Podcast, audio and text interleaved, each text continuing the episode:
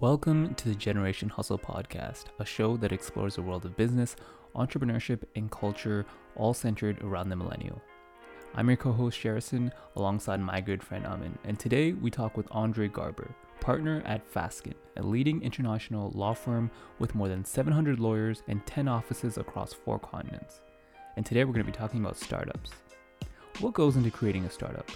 The tech boom brought on a world of new startups with entrepreneurs brimming with ideas, angling to share their vision with the world. One idea is all it takes to spark the next billion dollar entity. However, what's lost in the noise is the regulatory environment and strategic plays that occur behind the scenes that lead to the success. Enter Andre Garber. In addition to being a partner at Fasken, Andre is also the co chair of the firm's Startup and Emerging Companies Services Group. In this role, he advises companies throughout their entire lifecycle, from formation to exit. As a recognized leader in Ontario's tech ecosystem, Andre is a trusted and tireless advocate for all of his clients. So we talk to Andre about what it takes to create and grow a successful startup. He walks us through the business law matters that every entrepreneur should be aware of, such as fundraising and global expansion, as well as short and long term strategic decisions. If you're looking to enter or create a startup of your own, you do not want to miss this episode. We also want to give a special shout out to today's sponsor, Podcorn. So let me ask you this you're a growing brand looking to partner with other companies to help scale your business? Or you're like us, a podcast looking to brands to partner with? Like many business founders, you find it extremely difficult to find these opportunities. Well, that was their case originally for the Generation Hustle podcast before we started using Podcorn. Podcorn is a marketplace connecting podcasters to amazing sponsorship opportunities, such as host read ads, interview segments, topical discussions, and more. With Podcorn, there is no middleman. Podcasters of all sizes can browse and choose opportunities right on the platform, set their own rates, and collaborate with brands directly with no exclusivities. This opens up the opportunity for you as a business or a podcast to scale much faster. So, what are you waiting for? Check out podcorn.com to start growing. So, we just wanted to get started off uh, with kind of a little bit of your history and your fascination with the tech space, obviously, being a lawyer in the tech space. Um, we just wanted to understand where that kind of started from and, and what brought you to this. Yeah, and thanks for having me on. It's a, it's a pleasure to be here. Um, yeah, I mean, I've always been kind of toying around with technology, you know, since I was younger. Um, never went to engineering, you know, school or you know got an engineering degree, but um, I did my uh, undergrad in radio and television at, uh, at Ryerson. And uh, even before that, you know, I used to DJ and kind of throw parties in high school, and you know, I built a little amateur recording studio in my parents' basement. And, I love uh, it.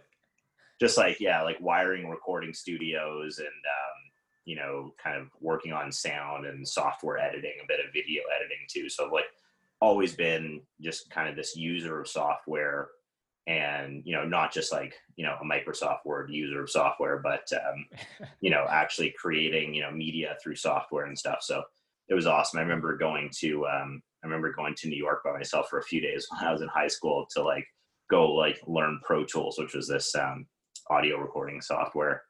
Um, and uh, in you know in, i don't know it was grade 11 or something. It was like the best three days of my life. And i was like basically just lived in that studio and I was just like soaking up as much as I could. For sure. Um, so, so I think it was just, you know, mainly from the audiophile side in me to kind of get fascinated with tech.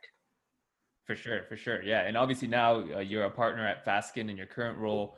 Um, so we love to see that progression and how you kind of brought your passion together with, with your career. And one of the stories that I like a lot is uh, you created a startup program at a law firm before this role uh, at a prior role. Could you could you talk about that? Yeah, for sure. You're, um, you're, you're, giving me a look, so I wasn't sure if you didn't want to talk about it. So. no, no, that's I'm I'm I'm happy to uh, I'm happy to to to open my life up to to you guys. So, uh, but yeah, no, um, you know, I I just finished um, I I was just finishing articling um, at my prior firm, and um, needed to sort of create the next opportunity for myself. I actually wanted to pitch a job to Mars. I was right. like thinking, well, this was, you know, this was around 2013. And I was thinking, well, you know, there's a lot of companies out there that are probably consuming these legal services that are so far off from being able to you know pay for these rates and um, you know actually have access to the right people so i thought well why why not you know pitch something to mars where you can you know create some sort of you know repository of of information or documents that could help people you know have access to things.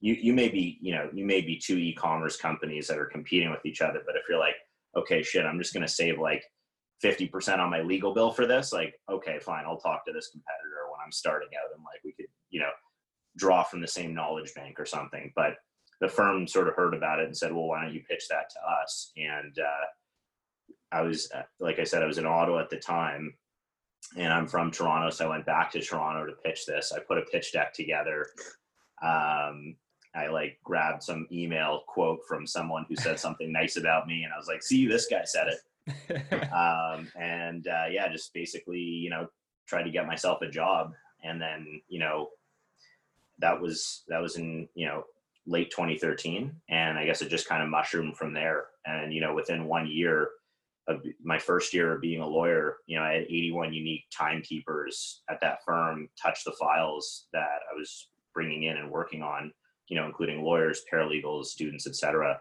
Um, and it just seemed to be, you know, picking up really well. So I did that for about five years, and now uh, happy to get a spot on the roster at Fasken. Right. Yeah, yeah, for sure. And and that's amazing. Like what was the initial feedback? Did they did they kind of have the same vision that this was going to be as successful as as you pitched it or I think it was a I think it was kind of a wait and see, you know. I mean, right. law firms are pretty traditional in terms of you know their business models and um, and I think that you know sometimes with law firms um, you know innovation efforts that you see can maybe be a little bit more of a marketing effort than a, a subs, you know a substance filled effort internally right. and so I think it was a wait and see but I think the firm you know quickly saw the success and just wanted to to support it further. So I'm I'm very grateful for for the opportunity I had at that firm for sure. For sure, yeah, it, it it it took off well, and I feel like that's such a it's such a niche market that a lot of people would have otherwise ignored, right? Yeah. Sweet. Yeah.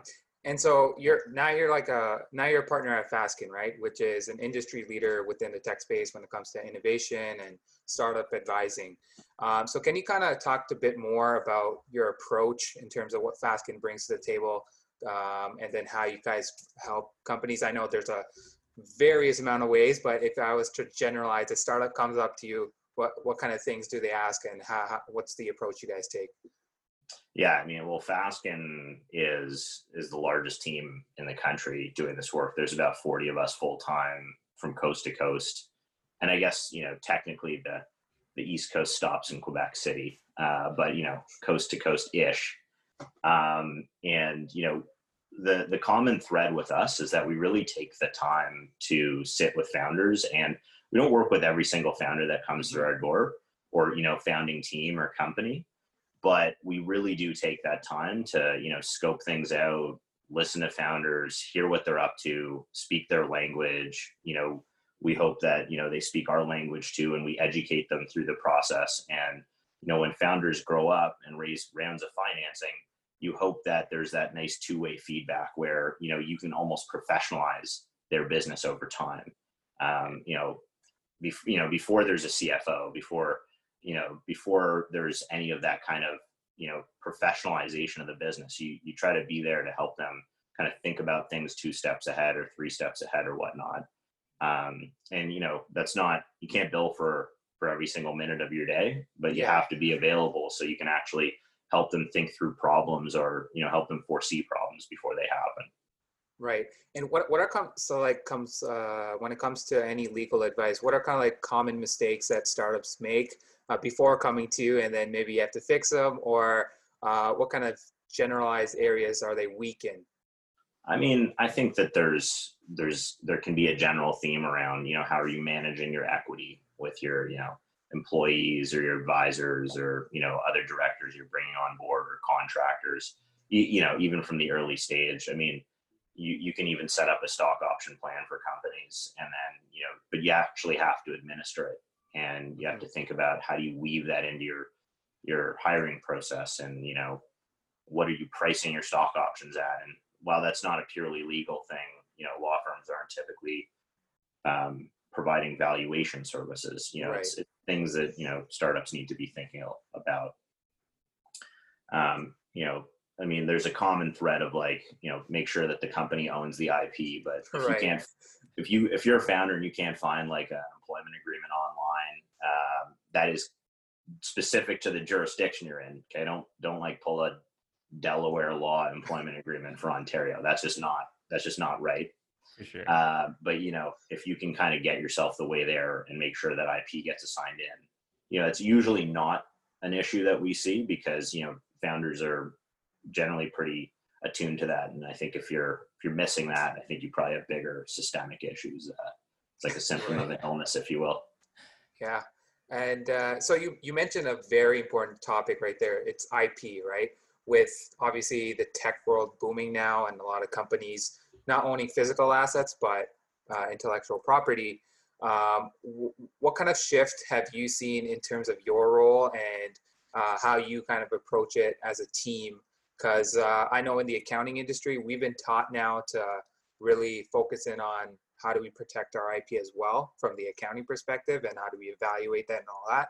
But from a legal perspective, what what's the definition around what IP is and what what, what are some problems you see that startups kind of continually get in when it comes to IP? I know there's probably a lot of things going on in the background, but uh, generalize. Yeah, I mean, generalizing, it's it's really you know, IP is is around you know your intangible and intellectual property, right? So I think that the key to starting to understand how you should go about protecting your IP is actually speaking to specialists who don't just force you down the path of saying, "Oh, that's really cool. We should try and patent something." It may be the case that you know you shouldn't be patenting something. Like you should be, you know. So I think when you're looking at an IP strategy, you kind of have to say, well, there's you know there's kind of two main buckets of you know hard IP, which is patents, and then the softer IP, you know, copyright, trademarks. I mean, just that you know, just this show alone, this podcast is going to be copyrighted because Right. now what you're doing is you're taking an idea and you're putting it into a fixed form, right? That recording, you, you automatically create copyright. You don't have to register that, but and this isn't legal advice, by the way but you know you don't have to register it but you know it is it is automatically you know copyright creation right but when you start thinking about patents well you have to think about you know there's a cost to protecting your ip from a hard ip perspective and filing patents and there's a strategy around it. And you know i think that the good ip specialists that i've seen i'm not an ip guy but the good ip specialists that i've seen are the people that take a step back with these companies and start thinking about their IP strategy mm-hmm. as a whole and start to say, well, what are your competitors doing in the space? And you know, what kind of alerts do you have on them? And or what kind of patents are they filing in the space? And what are you seeing? And now not every patent is, you know, publicly available throughout the, you know, the whole registration process, right? Right. You can file certain, you know, applications in the states, for example, where, you know, your your uh, your patent stays confidential while you're you know you can make some amendments to the claim you know for the first year and so you, you don't always you can't always see what your competitors are doing at every step of the way. They're filing their own patents. But you know it's important to actually think through from a business perspective um, like what are you going to do about protecting your your ip and you know i wouldn't just go in that one dimensional well if you have an invention you should patent it because inventions get patented. That's just not the case all the time. Right.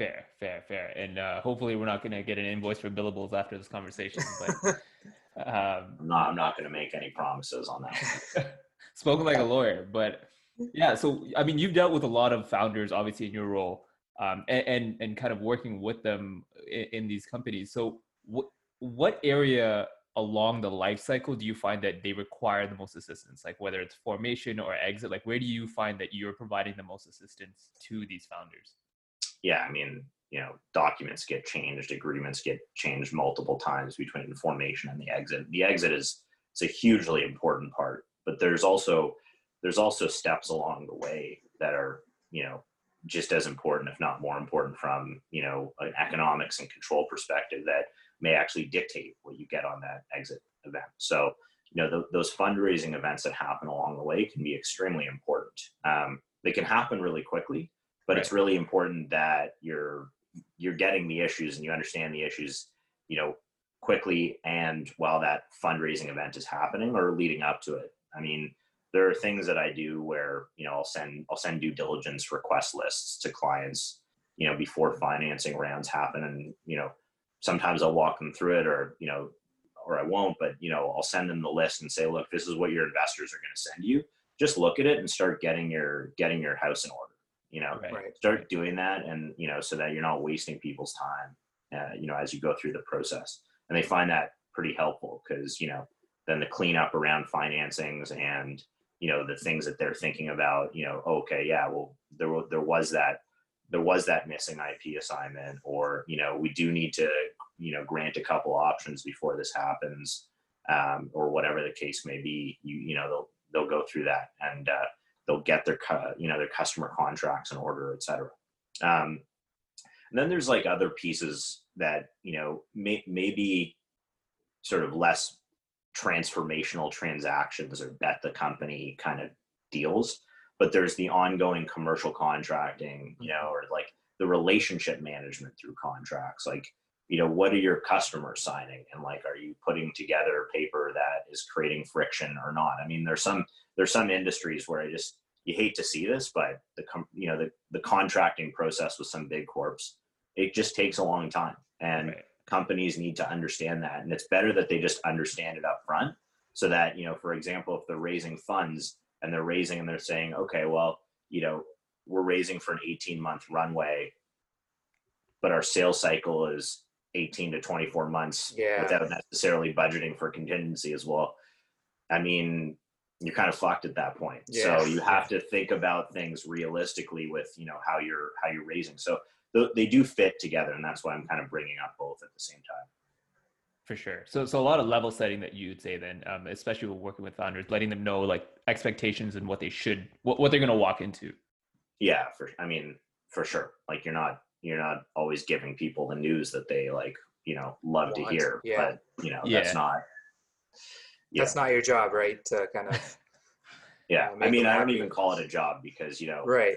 I love what I do, so it's not really a job. But you know, I would say you know this is uh, you you have to be as realistic exactly. as you can be. For sure. Yeah. Yeah.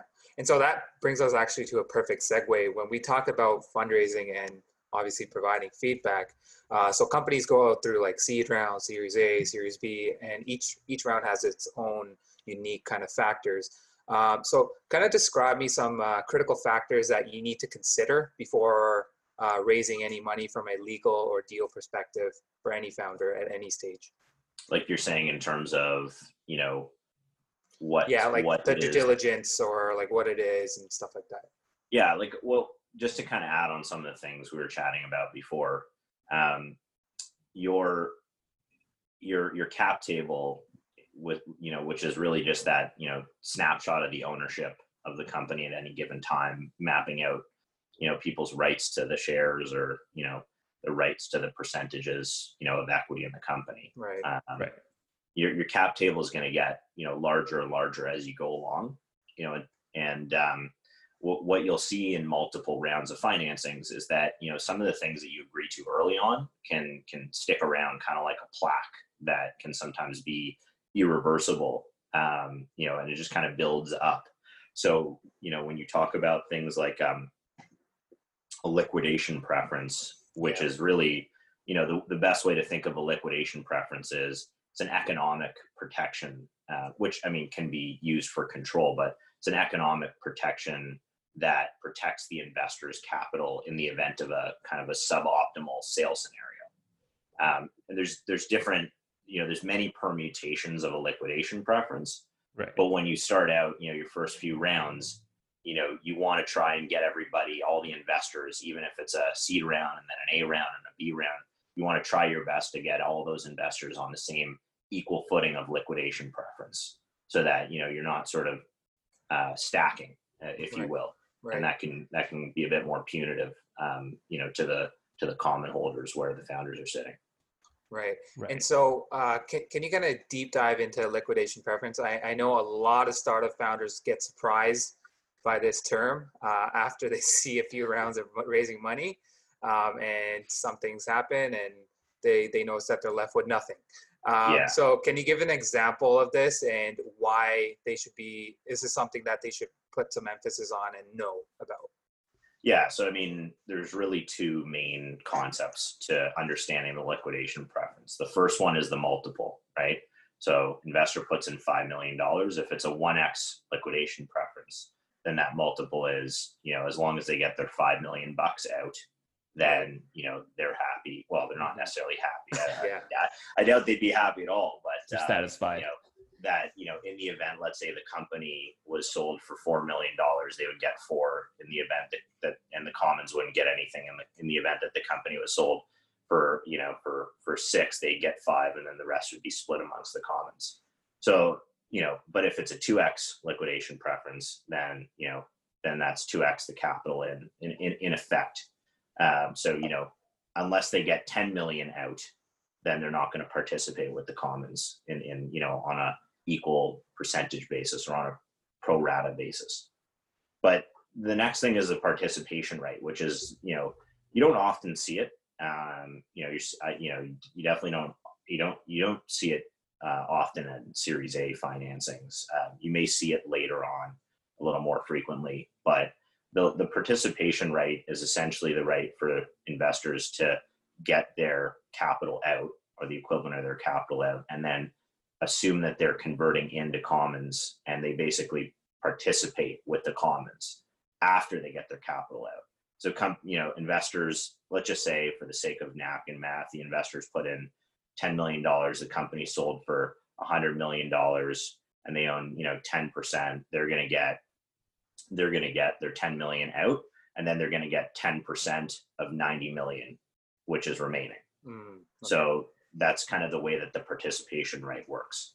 If it's 1x non-participating in that example, they're just going to get they're they're going to have a choice of either getting their 10 million or whatever you know the 10% on conversion equates to, whichever one is greater.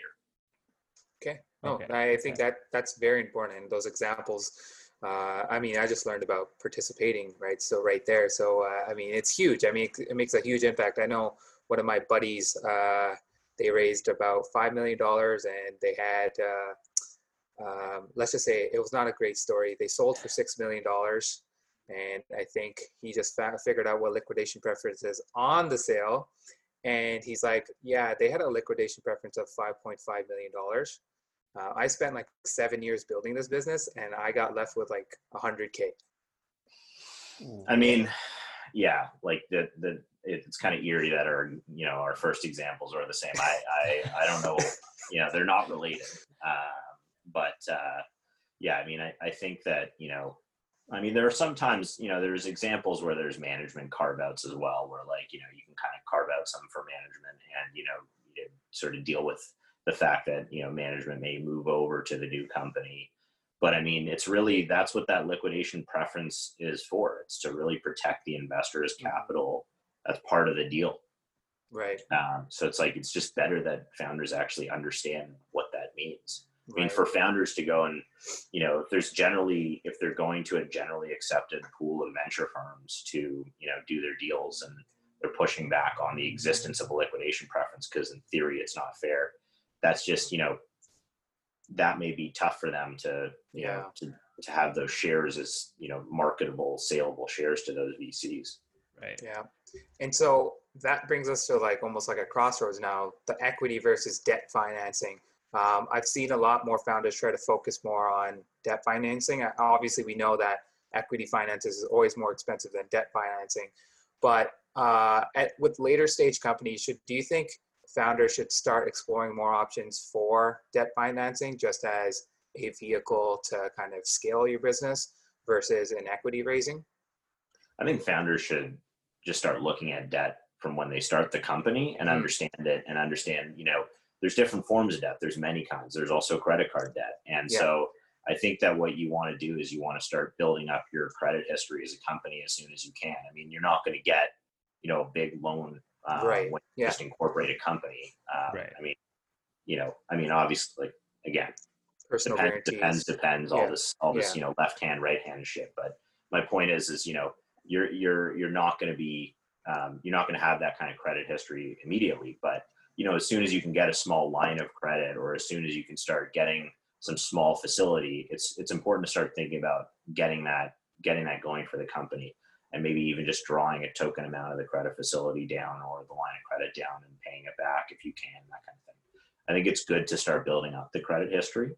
Mhm. Um, but yeah, I mean, you know, the big difference obviously is that debt is not dilutive capital, right? For the Yeah. most part. And you know, venture debt does come with some some minor dilution sometimes because you know some of the venture debt providers are going to take what's called warrants, and Mhm. so they're basically going to have that contractual right to buy shares. Um, and you know, typically they'll be nominally priced, but the you know the the concept stands like even with that small amount it's not really dilutive financing so what a lot of companies do is you know when they're when they're going for that kind of first institutional round after the seed they'll typically you know raise a little bit of venture debt alongside or just traditional debt from a you know in canada it would be a schedule one bank kind of thing or the equivalent um, you know that's that's a that's it's not it's a not uncommon way of sort of splitting that up. So if you if you need eight million, you know, if you if you raise six with equity and you know you have a, a line of credit, um, you know, or a term loan or whatever the case may be, um, whatever's appropriate for your company um, of two million, that's another way of doing a little, you know, equity and debt mix. Right. For sure. Yeah. It, sorry, sorry, did I just cut you off? No, no, no. Go ahead. So what one of the things that like obviously you mentioned throughout is is having worked with venture funds as well. Um, so you get kind of both sides of it, um, the venture funds as well as founders. And I wanted to kind of go into the other side just to get a holistic image and understand like Yeah. the common mistakes from the venture side. So can you speak to that a little bit? Um, I mean, I would I would probably say that you know the you know a common mistake that is doesn't necessarily happen frequently is you know I think when when investors push really hard on some of these these rights that we were talking about before, right? Like a participation right, um, a liquidation multiple. I think that you know to to me philosophically, especially at earlier stages, it can kind of set the wrong uh, alignment up. Um, I think that you know investors will typically ask for certain you know veto rights or protective provisions, um, you know, which you know in a sense are fair and understood in the in the venture capital space. Right. Um, but I think being too restrictive and um, you know and you know being too uh, too harsh on you know too controlling of the company early, I think can kind of set the wrong tone. And actually you know that that whole thing about certain VCs being more founder friendly than others, you know, it's really VCs are going to need rights. If they're they're investing in a private company where you know generally information shared by private companies to their shareholders is is okay but pretty limited certainly not the same you know as public companies then you know it's sort of reasonable if you think about it to have a set of rights associated with owning 20% of a business or 18 or 15% of a business if you're the risk capital behind it. But you know that difference is you know do founders feel good about taking that you know taking those terms or not? Um, and obviously certain founders it's just going to be um, you know they may nest naturally not want to give up that kind of control or you know control over fundamental decisions but you know i think that there's a balance to be had there and i think you know like good deals get lost if you know terms are too restrictive sometimes. The other thing is just also from the founder side you know founders should understand that you know vcs are really just getting a snapshot of the company right? They have a bunch of companies in their portfolio or the, Yeah. you know the more mature ones do so it's like it's really on founders to and it's on the vcs too to ask but you know it's it, you know if you're getting a board pack every two or three months um, that you, you you may not be diving deep enough into you know understanding what the company is going through and you know those snapshots may not you know in, in isolation they may not actually be that helpful Right. so, you know, I think that one of the kind of, I don't want to say mistakes, but, you know, one of the areas which, which you kind of see good stories going is when you know VCs and founders, you know, or the upper management have really good relationships. Not just about the founders. Like give your chief operating officer the license to you know build that relationship with your with your investors. Um, you know, do things like that so that there's that open line, and you know your investors can be most helpful when you actually need it the most so that you know you're not kind of asking for help and you know when there's just these little three month snapshots of the company. Right right right for sure. So can you give us any examples without obviously naming names or anything like that? Uh, we want to hear some of the interesting deals that you've been involved with at this capacity. Like can you share kind of maybe one of the most oh, interesting man. deals? So like yeah i mean well there's so many deals but uh, i guess like one one interesting one was like when i was starting out and it was basically came in as like a litigation matter. Um, this was just, you know, long-standing relationships between these companies, and and then it actually just turned into one company buying the next, and it's like worked out extremely well for both parties. Yeah. Um, so it was like sort of out of this litigation came this opportunity to like do an M and A deal.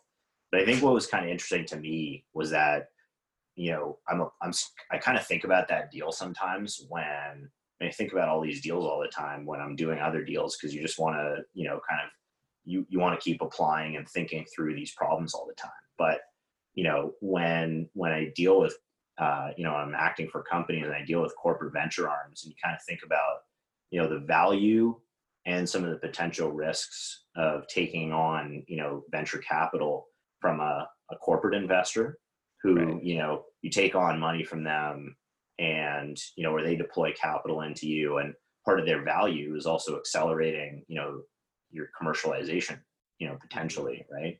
Right. And you know but then out of as a result of you know taking on that capital and selling into their ecosystem you may actually create dependency on selling into their ecosystem. And so it's like this interesting tension um you know and and kind of you know there's there's there's there's there's there's interesting kind of things that come out of that interesting action. So you know that was kind of one deal that was sort of interesting to me that i still hold on to and kind of think about. Fair. What about, what about like a bad story? There's there's not uh, everything is rainbow and sunshine right? Like we want to know. Yeah i mean uh man oh man.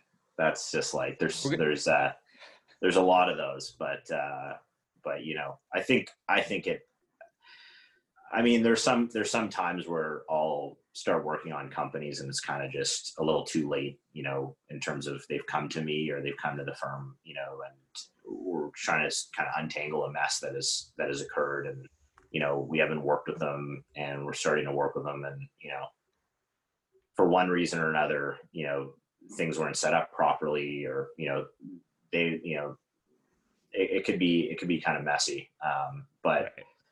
Um, I think that you know there are bad stories around you know founders not documenting their equity split early, right. and then some founder just being a re- real asshole about it. Yeah. And, and you, you kind of feel for it, you know, you live your clients like stresses on this stuff too, right? Um, yeah.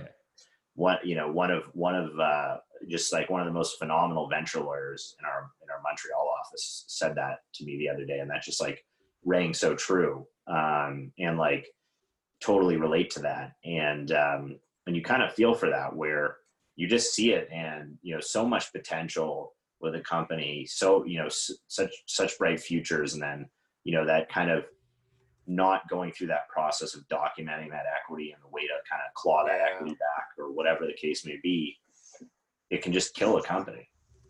For sure. Right? Because again, it just goes to, you know, how motivated is the founder to, you know, continue to build this business. Like when you think about some of these founders, you know, they could be working in corporate jobs. Uh, obviously, it's not like they want to, but they could be working corporate jobs, having stable, healthy incomes, and you know, they could be building value in their stock. Their stock could be worth 10, 10 million, 20 million, 100 million, 200 million dollars. And, you know, I think at that point, you know, when their when their equity is worth, you know, eight figures and above, they're probably, you know, going to start making an okay paycheck.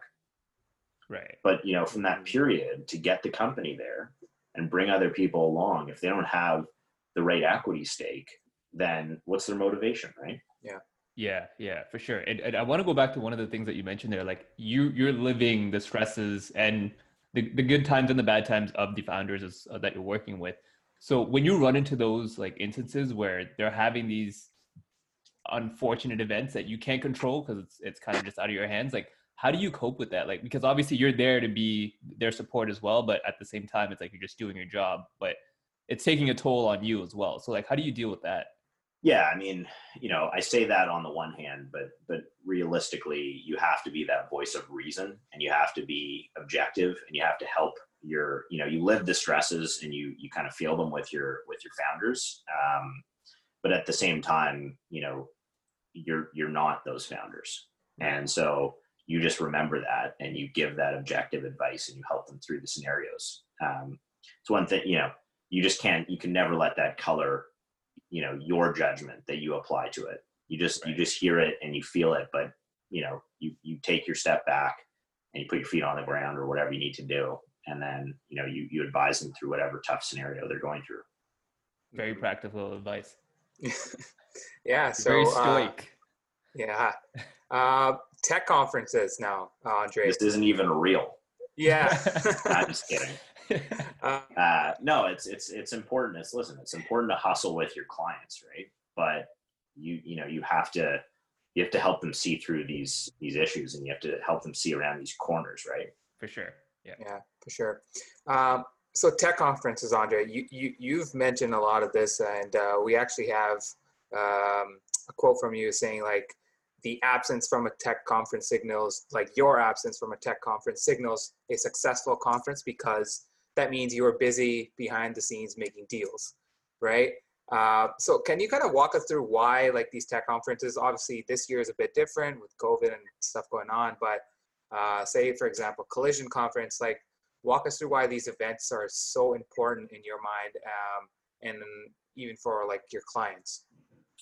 I mean, I think they're really good touch points, you know, for people to stay in touch and, you know, connect with new people. Um, like, I think that you know, I, I, I personally do not go to a lot of these conferences, um, but doesn't mean that I don't want to, or that yeah. I'm like, you know, I don't have FOMO as I'm kind of like everybody's at these conferences and I'm, you know, working away or whatever the case may be. But, you know, I definitely, I try to make it out to conferences. You know, I've been to Web Summit a bunch of times. I've been, you know, I've been, I've been to, I've been to a bunch of conferences and they're just awesome. And it's just great to connect with people in, you know, these informal settings and, you know, go to dinners and take people out for coffees or go out for coffees with people or have have some drinks and connect with people. And i think that um, you know it's it's nice it's it's a really nice atmosphere to do it. I think like you know for founders to go to a conference and say i'm going to go to this conference and by the end of this conference i'm going to close a deal. I mean it's not you know it's not yeah. that realistic right? Yeah. But but there's always work to be done around that. And i think like i think the idea is you know just as founders are trying to sell into large enterprises it's like you, you got to run a process mm-hmm. when you're when you're looking to raise a round or when you're looking to you know make a sale or whatever the case may be you got to run a process. And you know building conferences into your process is it can be really effective. For some companies it could be a total waste of time. Right. Yeah it all depends on your company and your scenario your industry. So a lot of multiple factors playing in terms of what you guys want to achieve and how fast you want to achieve it, I assume. Totally. Okay, cool. Um, so the tech boom also brings us to like companies now like opting out of their IPO because they were premature. Let's give you great examples. Uh, WeWork, Smile Direct. Um, so uh, you also explained in a 2017 article that there's a rising uh, trend of these companies trying to stay private longer. Um, yeah. And so like what kind of factors go into that like uh, from public to private and let's just use WeWork as a, the perfect example because I mean, they are, they I mean, are wow, like yeah. wow, right? Yeah. Like wow. But I think that like, you know, there were a lot of things going on. I mean, if you read that S one, but I, I think that you know, from my from my perspective, if you don't have, I wouldn't say stable revenue, but if you don't understand you know your revenue you know trajectory if you will. Right. Like you know you go public and you miss a couple quarters of earnings calls and you're crushed right? And Right. you know you, you know if you want to go public then start thinking about building a public company when you're private. Start thinking about you know what does it take even from an early stage to get audited statements and to start going through and professionalizing your business you know and and you know talk to your vcs about you know what what are the metrics that you want to see quarterly or you know every month or whatever the case may be to help us you know start building in those disciplines into our company. You know what kind of policies can we put in place? You know uh, just anything you know harassment policies and computer acceptable use policies. Start actually like building out your policies and start building out your you know your your framework for growth so that you're ready to be subject to the kind of public market scrutiny that you would have right?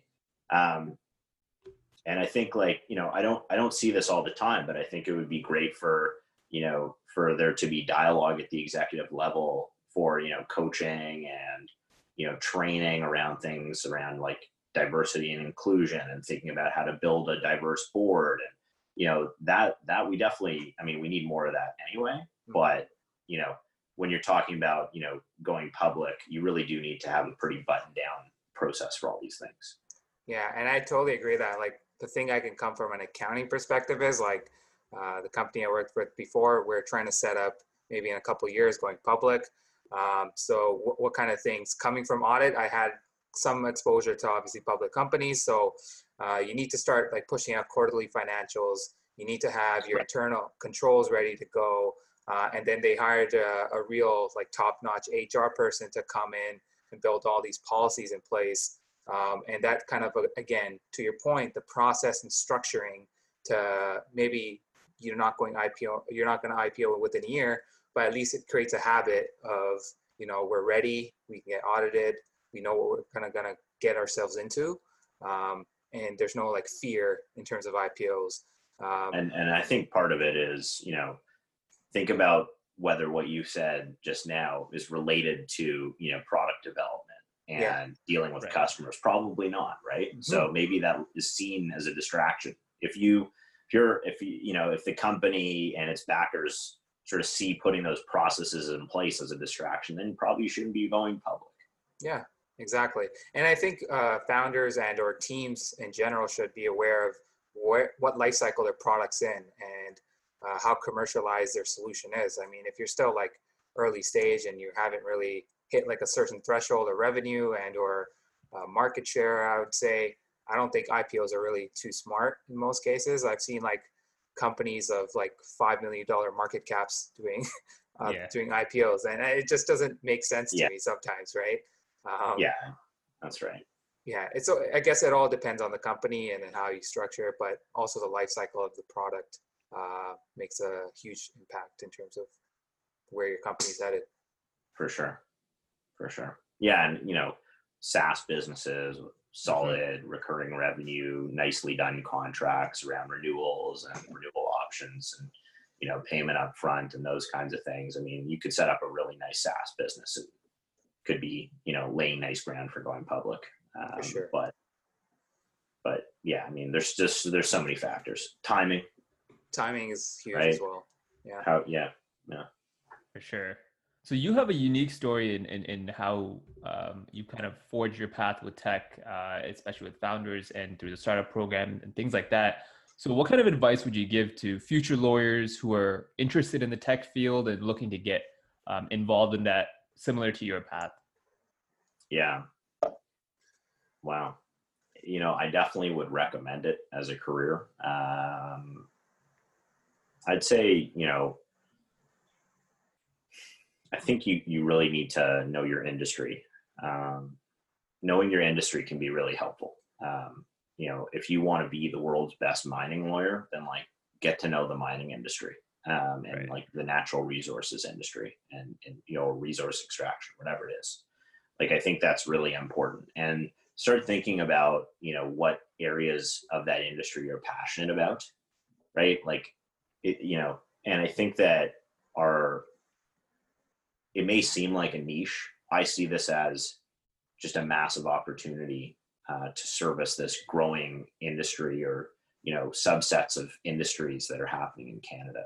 For sure. Um, you know, and around the world, frankly. I mean, I work with companies in you know many different countries, and you know, it, it the the tech world is just the most dynamic and exciting world in my view, right? In, Right. in my personal view, and so you know, if you're, a, you know, if you're, I wouldn't say younger lawyer, but if you're starting out, whatever stage, and you're migrating into a legal career, start thinking about what kind of industries you're passionate about and start aligning yourself meeting folks that you know well, maybe they'll give you work one day if you're you know if you're mm-hmm. connected to them and you start to learn what their problems are and you can help them through those problems For sure. Yeah. And, and just with tech and, and how dynamic it is, like you said, like it can intersect with so many different industries. So it's like a lot of it is is like brand new, right? Like there's only so much you can learn and after a certain point you just gotta get your get your foot in the water. absolutely yeah and like and there's just so many people you know it's interesting. I mean this is again just coming from the toronto perspective as well um, is just you know it's this growing ecosystem and there's this constant refresh because toronto's a growing city. So you got a growing ecosystem in a growing city um, it just makes for a pretty pretty awesome dynamic that's uh, that's happening here. But oh, again very biased to this you know to what's happening here. That's totally fair. We wanted your opinion anyway, so um, it's okay to be a little biased with that. Yeah. So that's kind of like your work side, and we like to kind of uh, at, like get a, another segment of kind of you, Andre Garber, like the background of you. Um, so we're Yeah. gonna hit you with the lightning round here. I don't know if you had a chance to look at the questions. Sometimes we like to surprise you. yeah go So- for it I'm going to give you like 10, 20 seconds for each of these questions and just say the first thing that comes to mind. And if anything comes out, uh, we can always edit it out. Thanks, guys. Pre- appreciate you setting the tone there. I'm going to hold you to that. Okay. All right. I felt I had to cover my bases. So um, let's start with something easy. What was your favorite book of all time? Man, I would probably say The Godfather. Um, I Okay. mean, I obviously love the movie, but yeah, For sure. that. Uh, I guess like probably, you know, there's that all for me, like, you know, The Firm by John Grisham, but lightning round out of respect, I'm going to stay with The Godfather. All right. All right. We love it. No, yeah. Normally I get the movie, but that's the first time I got the book. Um, so you had a long day at work. Um, obviously, you're a busy guy. We haven't been able to catch you for the last couple of weeks. How do you come home and unwind after a long day?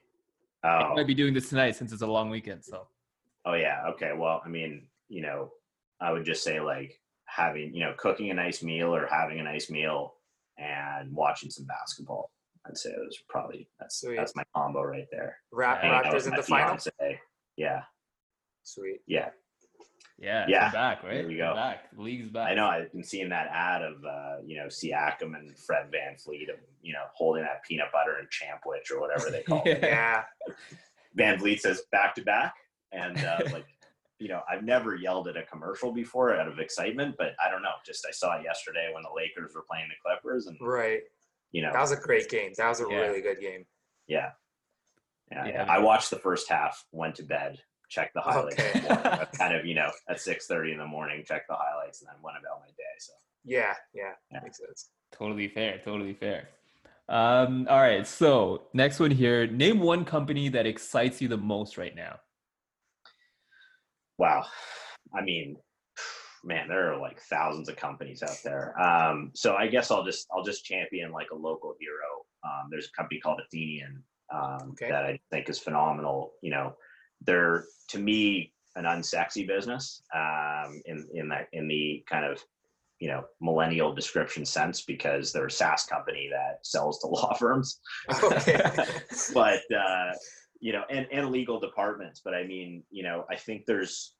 I, I've looked at you know legal tech for a while. I spent time, you know, being sort of a junior analyst or you know advisor, if you will, at a legal tech fund or venture fund, corporate venture fund, and you know, there's there's you know there's there's AI and there's there's you know deep learning. There's all these advanced you know techniques of you know learning upon your data and making making smarter decisions around your data and all that which is great but you know what's exciting about that company is that it's just fundamentally building an incredible and useful product with great Mhm. product market fit and so you know i think I think that you know before you get into you know AI and before you get into you know building out something I, I don't know more experimental, if you will, like they're just servicing a need in the market, which is keep your corporate records clean and you know manage your entities and have give clients and give lawyers access to you know corporate information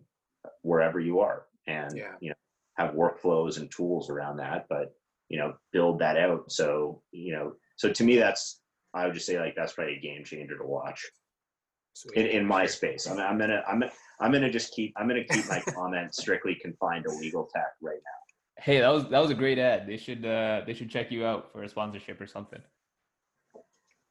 Or just or just a discount on the product i'm cool with that too Uh, next question here. In your life, uh, this can be related to your, your career or anything like that, um, or it can be unrelated. What is the best piece of advice you've received thus far? Hmm. Something that you refer to all the time. Yeah, I mean, there's a, there's a guy in our Vancouver office named Keith Spencer who has just just done a phenomenal job being helpful to his ecosystem.